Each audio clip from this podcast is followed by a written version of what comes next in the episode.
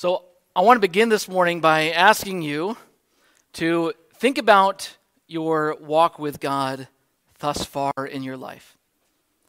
Think about your own spiritual journey. I want to ask you the question what do you think has impacted you the most in your walk with God? It could be a, a relationship, a friendship, a mentor, a, maybe a spiritual practice, maybe an environment you were in at one point in your life. Maybe it was a sermon or a, a camp or a book you read, something, uh, something that's impacted you and helped you grow the most in your walk with God. Now, I want you to have this answer in your mind, and we'll come back to it a little bit later in the sermon. We're nearing the end of our current sermon series, Grow Together, Flourishing as Disciples in Community. And I simply want to say this morning it takes a village to raise a disciple. You might have heard that about children, but it's true about disciples as well. It takes a village to raise a disciple. And we've been talking a lot about community, and I want to dive deeper. What do we mean when we say community? Because there are many different ways of being and belonging in community. And so today I want to help us think through the different kinds of relationships that we need the different kind of communities we need that help us and help others flourish in their walk with God. And today I'm going to present to you a framework uh, that is based on some sociology. Um, it's also based, uh, I, I, think, on the ministry of Jesus. Um, but it's not directly from the Bible, okay? It's not directly from the Bible. So there's, there's not, this is not some hard and fast rule about this. But I want to present to you something that I've discovered to be a helpful framework, uh, a, help, a helpful tool in thinking about my relationships, my communities, and my own discipleship as a follower of Jesus. So, in the 1960s, a sociologist named Edward Hall uh, looked at how physical space and distance uh, help kind of define and influence uh, and uh, categorize our human relationships. Uh, and he kind of came up with four different spaces. He talked about public space uh, for public events of about 100 plus people. So you think of a sporting event or going to the movie theater or something like that. Then he came up with what he called social space. Uh, this is the space for neighborly type relationships, about 20 to 70 people. Um, and yeah, I do have this on the screen for you. Then he came up with personal space. space. Uh, this is the space for uh, really good friends, uh, closer relationships. Uh, and then he talked about intimate space, or what we can call transparent space. That's about two to four, where we interact with uh, uh, people who are closest to us. These are, these are our most vulnerable and open relationships. Now, a couple pastors named Bobby Harrington and Alex Absalom they took the work of Edward Hall and kind of expanded it to talk about the five contexts that God uses to help us grow. And so, in addition to the four spaces that Hall came up with, uh, they added a fifth space, which they called the divine context. That's our uh, space alone with God. Now, I'm putting on my teacher hat for you this morning a little bit. This may feel a little weird, all right? So, it's not a normal sermon, but stay with me because I think this is actually really helpful. And it's vital that we understand how these spaces and dynamics work because they're going to help us grow. They're going to help us with our expectations of community, and they're going to help us see what next steps we can take in our relationship with God. So, let me uh, talk about these five spaces a little more. We can see these five spaces in the ministry of Jesus. So, let's go to the next slide. So, Jesus, we know he ministered to the crowds, he talked he taught publicly. But he also had a group of 70. Remember, he sends out a group of 70 disciples to go through all the towns of Judea and uh, in Israel.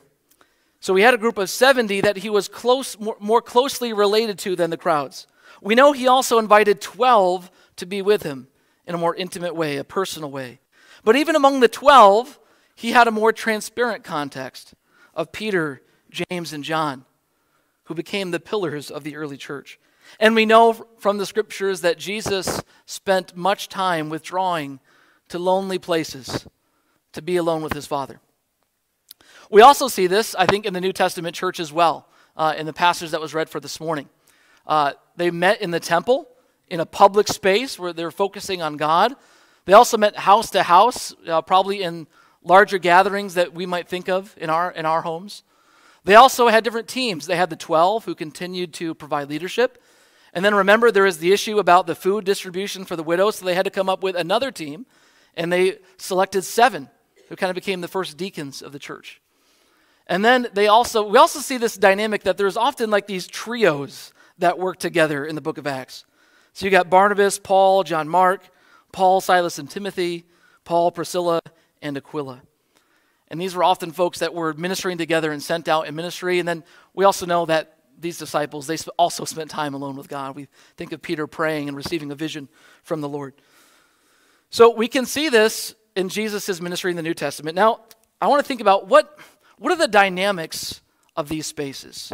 What are the, fo- what are the kind of the, the focuses that happen? So let's go to the next slide.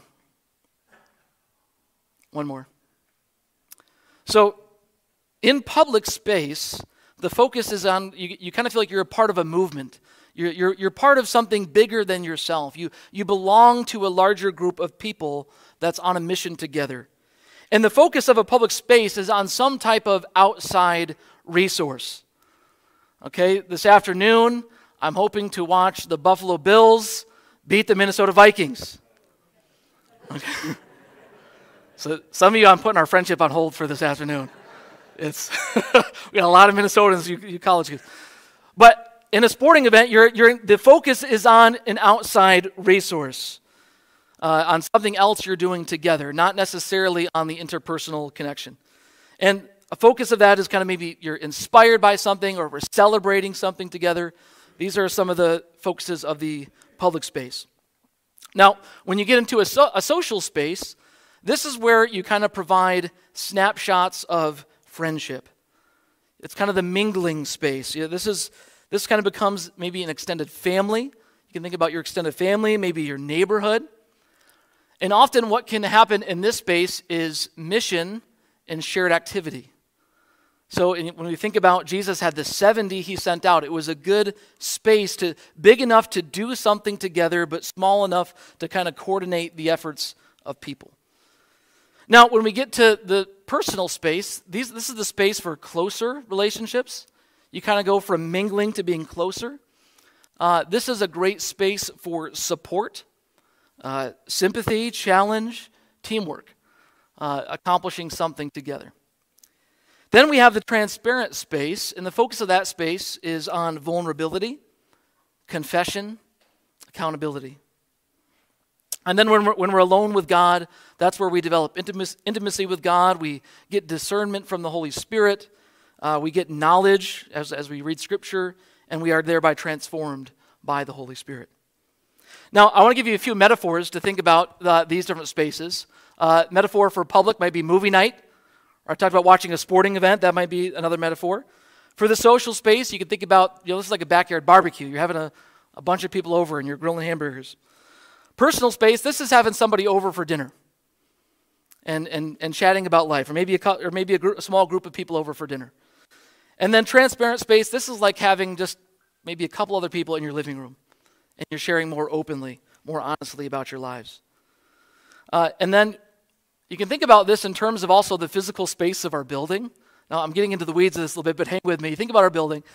Uh, public spaces, obviously, that's happening right now. We're all together, belonging in a public space, focusing on God together. Uh, social space, where does that happen? That, that really happens mainly out there, right? In, in Peterson Hall and in the lounge and in the narthex. You're mingling, you're getting snapshots of relationship and friendships, building these connections. Uh, and, but if you move into the lounge maybe and you sit down with somebody, you sit down at the booth. It's a very nice booth, right? And you, you, you enter a more personal space, okay?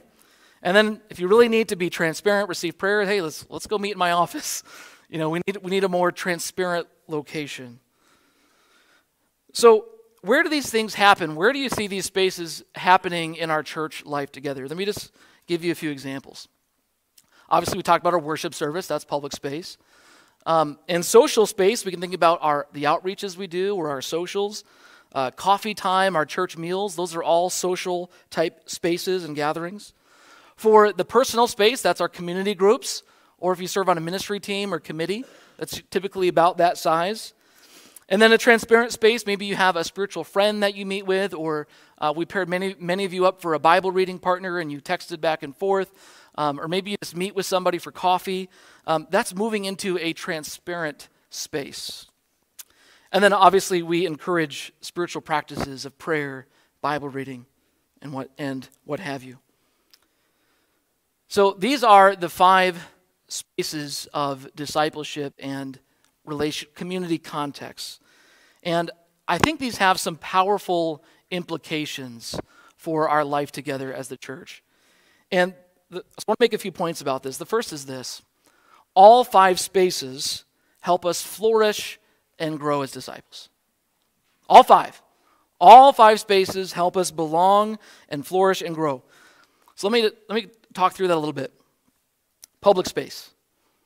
As Matthias mentioned uh, and reminded us last week, worship is something we do corporately. It's in us. It's one voice, one heart. We're rejoicing in God. And as and I think the metaphor that Dan that you brought this morning from Tozer, tuning our hearts together to God, it, it binds us together. It's a powerful form of belonging in community. A guy named Joseph Myers, he writes about public, public space. He says, True community can be experienced in public space. Public space is not mere togetherness, it is connectedness, it is family. It's an essential key to developing community is the maturing of our competencies for growing significant, committed public belongings. So we flourish in, in, public space, but we also need social space. That's an important part of our healthy relationships. You know, some relationships in our lives, they're going to feel not as close, but they're kind of more like extended family than like your, your nuclear family. Um, but that doesn't mean that they're not of value or that they're not important. They still contribute to this important kind of web of belonging um, that we need to flourish in our lives. Um, you know, we tend to think that maybe only personal closer, or transparent relationships are the only ones that are valuable. And that's simply not the case. There's a lot of value to this social connectedness of being a part of the extended family of God. We also have personal space. Uh, this is like your community group or a team. Um, but this is where you can really begin to practice the one another's, the loving one another, sharing prayer requests, sharing what you're struggling with. Um, that's what's best in that space. And transparent space, that's where you can truly reveal what you're going through. Maybe, maybe confess your sins and what's, what are you struggling with? What are you, what are you tempted by? And of course, we know we need divine space to flourish with God. So, friends, I contend to you that we really need a, a harmony of all these contexts to flourish. We're talking about flourishing as disciples, and all five of these help us flourish in our walk with God. The second, I think, implication that we can derive from this is that group size and time significantly influence spiritual growth. Group size and time significantly influence spiritual growth. Now, I want to come back to the question that I asked you at the very beginning. What has impacted you the most in your walk with God? Hopefully, you can think of many different moments, many different experiences, and but I want to ask you in what context would you place your answer? It public, social, personal, transparent? What kind of relationship was it? What I have found as I've asked people this question is most people respond with some type of transparent relationship. It was a mentor, it was a youth pastor, it was my parents, it was, a, it was my spouse, it was a, a conversation I've had. In my own life, that's what I think about. These, these really open, vulnerable conversations or relationships that help me grow in my life with God. Um, and sure, maybe some of us we can name you know some sermons that were tremendously life shaping. Um, I just want to give a caveat: just because you don't remember it doesn't mean it, it didn't have an impact. I know you're not going to remember most of what I say to you. That's fine. Uh, you don't remember what you ate yesterday morning for breakfast. That doesn't mean it didn't have an impact on your life. So I tell myself that to help me sleep at night. Hopefully, it's true. But as I talk with most people, I, I, do discover that I think it's these transparent type relationships that tend to, that tend to, not talking about always, but tend to make the most uh, impact on our lives. In fact, a, a pastor named Greg Ogden, uh, he wrote a, a, book on discipleship, and, and he did his doctorate of ministry um, on discipleship. And essentially, he came up with a curriculum for disciples called that became the book Discipleship Essentials. And in his doctorate of ministry, what he had, what he had people do is uh, he had a group of uh, a small group, you know, that 10 to 12, 15 range, go, th- go through the material. He had a group of three go through the material, and he had a group of one to one go through the material. And then at the end, they evaluated, you know, how, how well did people grow in these groups.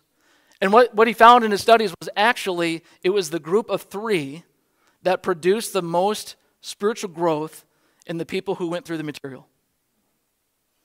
Now, I think there's a lot of reasons that three is actually better than two uh, that I can't go into right now. But uh, it goes to show that there, there's something about this smaller space dynamic. Um, and I think it's because of the factors of time and vulnerability in this group size. I mean, perhaps I can appeal to some of you logical, like math people, okay? If you have 1.5 hours for spiritual conversation, and you have 12 people each person gets to share how long if everyone shares evenly, which we know probably never happens. How long is that? Anybody can do it? Seven and a half minutes. Someone got it. Okay. You get a prize. Seven and a half minutes. That's if everybody gets to share evenly, okay? Now, if you have just three people and you have 90 minutes, you get to share for how long? 30 minutes. 30 minutes. That is a significant difference. And if it's someone that you feel connected to, someone that you trust, then you can open up in different ways than you would in a bigger size group.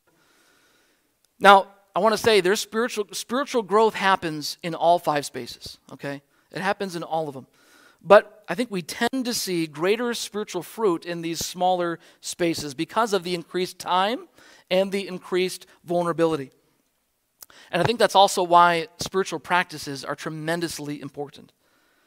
Because it's as we spend time alone with God, pouring out our hearts to our Father, listening to the Holy Spirit, discerning His direction for our lives. Man, that is, life, that is life changing. It's the Spirit who can transform us. And He does this work in all five spaces. Now, most churches really help people with those first three spaces. You know, we, we help people in the public space. We really help people with social gatherings. We help, we help people get in community group. Uh, but we tend to be deficient on the transparent spaces um, and maybe even spiritual practices. So that's, that's something to pay attention to. Um, and I think it can be really helpful, actually, if you can pair the last two spaces together. If we can help people practice being alone with God in a transparent group, a lot of spiritual transformation can happen. Another important implication of this framework, I think, is that understanding group dynamics can help us have healthier expectations. Understanding these dynamics can help you have better expectations in actually all of your relationships, not just your relationships at church, but in any relationship and space you're in. But when we're, when we're at church, when we participate in the various activities of the church, we should think about what space am I in right now and what should I expect from that space? Okay? So in public space, let me go, let me go over these. In public space, uh, we should expect that the focus of this time is on God. The, we, we, set, we set aside this hour and 15 minutes roughly to focus on God. It's about engaging an outside resource together. So it's not about um, focusing on anything else. So we should expect in this space singing to God, praying to God, hearing from God, listening to God's word, responding to God. What we should not expect, ironically, is to focus on relationships. I mean, that, this is not the right context for that thing. And so I should not expect that during this time that I'm going to feel intimately known. You will not feel intimately known in worship by somebody else. It just won't happen. And of course, we build important bonds of unity and fellowship as we talked about. That's equally important. But you're not going to feel intimately known in this space. And of course, we don't want anyone to feel alone or anonymous. No, that, that's horrible. We don't want anyone to feel that way at worship. Um, so, but we have to ask where should we expect to receive that? And we have to recognize that that is mainly going to happen in the social spaces of our building and our time together. and I'm talking about on Sunday morning specifically. So let me talk about the social space. We, at, in this space, we should expect kind of neighborly relationships. That over time, if we keep investing in that space, it becomes kind of like an extended family if you keep investing in it over time. And so I think this is really important. If you want to belong to others, and if you want to help others feel like they belong at our church, then it's going to take actually probably coming early and lingering late.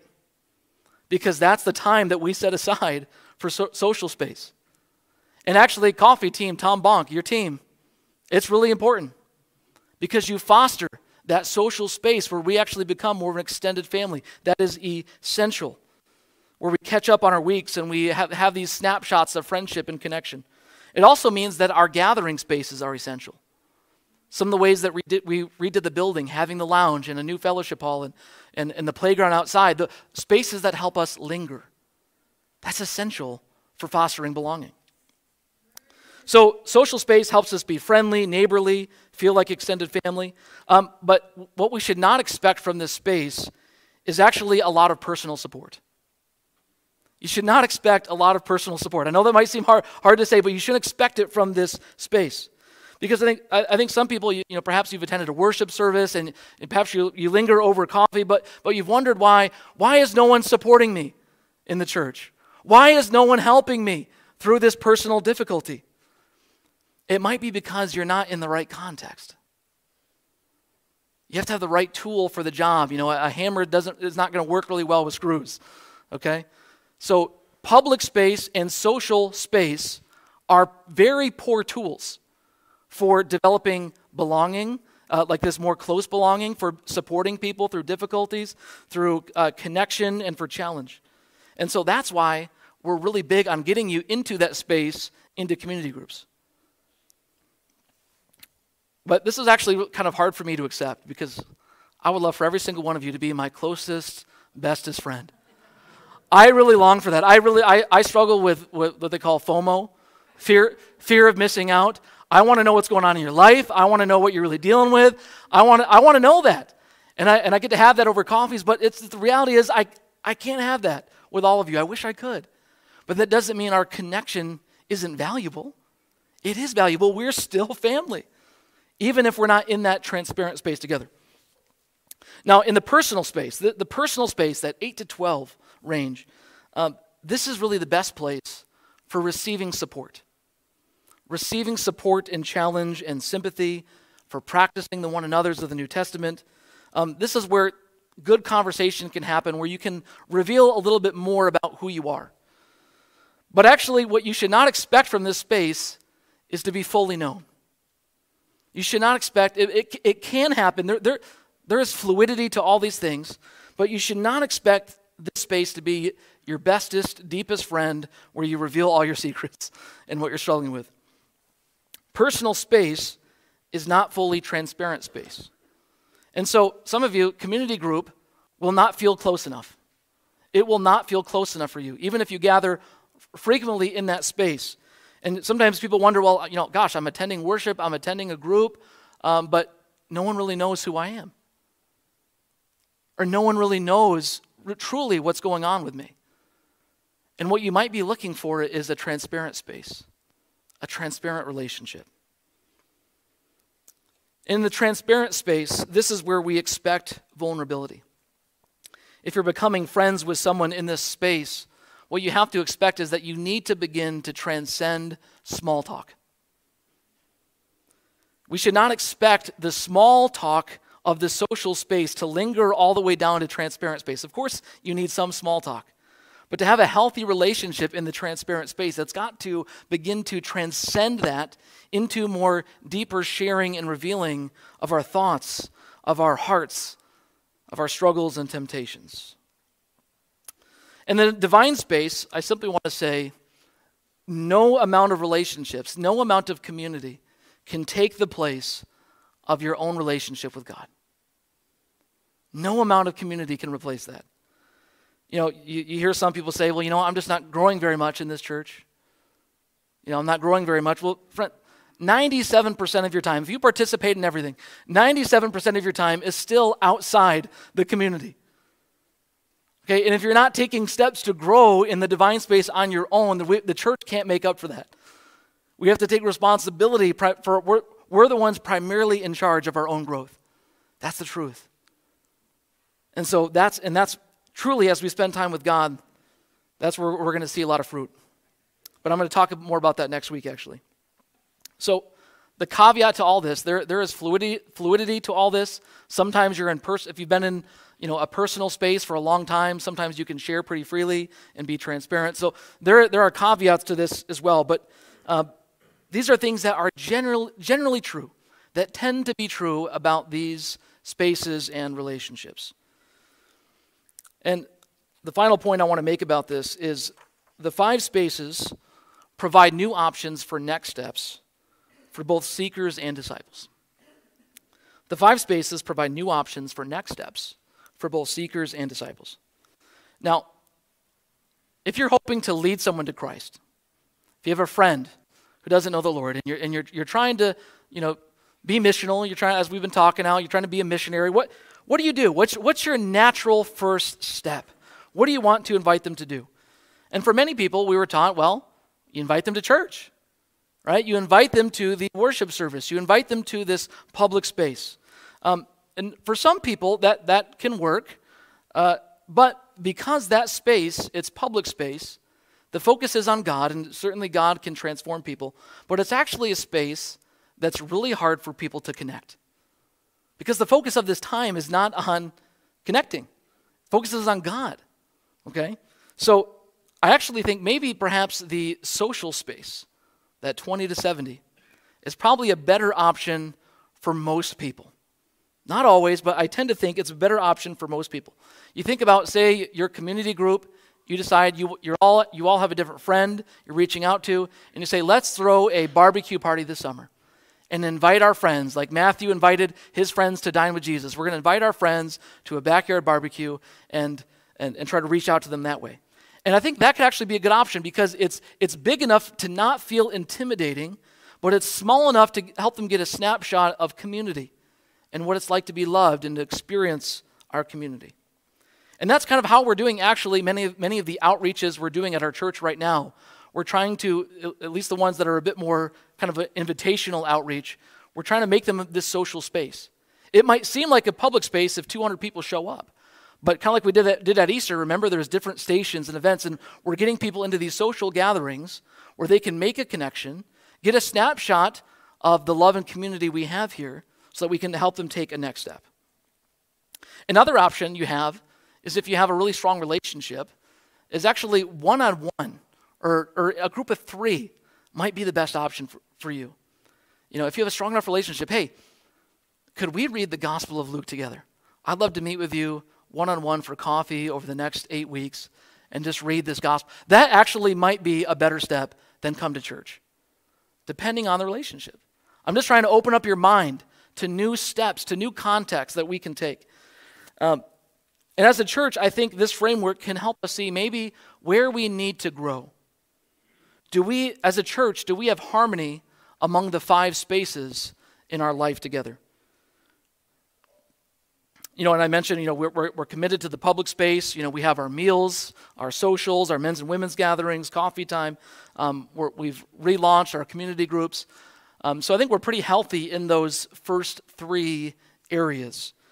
Um, but over the next couple years, I want to think about how can we help each other experience that transparent space and also practice spiritual disciplines together in a way that's going to produce some, I think, some powerful spiritual fruit.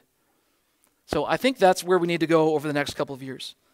But all five spaces, all five of these spaces help us flourish in community. And when I say community, we need to think about all five types of community healthy bonds in public, social, personal, transparent spaces. Truly, it takes a village to raise a disciple. It takes a village to raise a disciple. We need this for ourselves. And we need this for the children also who are growing up in the church. I, I would submit to you, I think they need all five. And friends, the reason that I am compelled by this is not just because I find the sociological principles of it compelling and true, which I do, but I'm compelled by it because when I look at Jesus, this is how I see him relating to people. I think he was a master at helping people belong and take their next steps in these spaces. He taught the crowds, he healed the crowds. He had a group of 70 he was closer to that, that he could send on, on mission together. We know he invited the 12 to be with him, that personal, closer relationship. But he also went further. He invited three. He invited three to take additional steps. And what did he, what did he do with them? He revealed himself on the Mount of Transfiguration. Remember, they were there when he revealed his glory. And then they were there with him when he was in the garden. In Jesus' deepest, darkest moment, he invited the three Peter, James, and John, come with me to pray. And of course, we know Jesus had a very intimate relationship with the Father. He only did what he saw his Father doing. So if we are disciples, if we call ourselves followers of this one, of this Messiah, then I think how can we imitate our Lord in these spaces, in these relationships, and have harmony among them?